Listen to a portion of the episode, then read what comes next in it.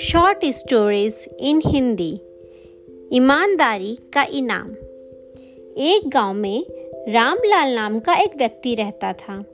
वह घर रंगने का काम किया करता था। वह अपना काम बड़ी ईमानदारी और मेहनत से करता था। मेहनत करने के बाद भी वो बहुत कम कमा पाता था,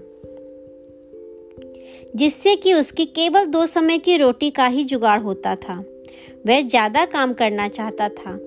एक दिन गांव के जमींदार ने रामलाल को बुलाया।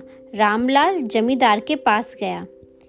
जमींदार ने कहा कि मेरे पास एक नाव है, तुमको उस नाव पर रंग करना है और उसको रंग आज के दिन ही करना है। रामलाल ने जमींदार को बोला कि वह रंग कर देगा। जमींदार ने रामलाल से रंग करने का रेट पूछा तो रामलाल ने बोला कि वह रंग करने के लिए 1500 रुपये लेगा। इसके बाद जमींदार ने रामलाल को नदी के किनारे खड़ी नाव दिखा दी। रामलाल अपने घर से रंग लाकर बड़ी सफाई के साथ उसमें रंग करने लगा। वह जब रंग कर रहा था तो उसको नाव में एक छेद नजर आया। उसने सोचा, यदि मैं इसके ऊपर केवल रंग कर दूंगा तो यह नाव डूब जाएगी। इसलिए पहले उसने वो छेद को भरा, फिर उस पर रंग किया। नाव के रंग का काम पूरा होने पर जमींदार को नाव दिखाने लाया।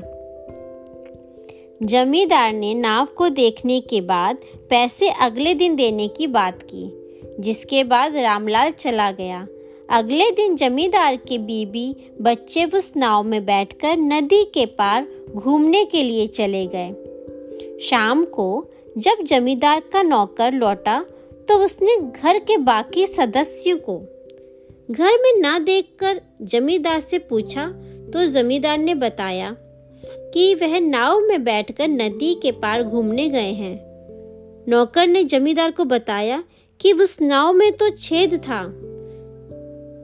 जमींदार की इस बात से बहुत परेशान हो गया। इसके कुछ देर के बाद जमींदार की बीबी और बच्चे घर सकुशल लौट आए।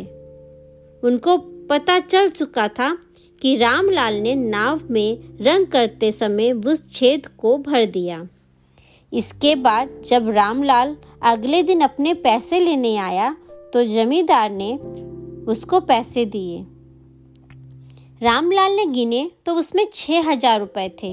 रामलाल ने कहा, आपने गलती से मुझे ज़्यादा रुपए दे दिए हैं। जमींदार ने कहा कि नहीं, ये तुम्हारे काम का इनाम है जो तुमने किया है। तुमने नाव में रंग भरते समय जो छेद भरा था, उसकी वजह से मेरे परिवार की जान बच गई। रामलाल पैसे लेकर घर चला आया और बहुत खुश हुआ। मोरल ऑफ द स्टोरी, ईमानदारी और मेहनत से काम करने का नतीजा हमेशा अच्छा ही होता है।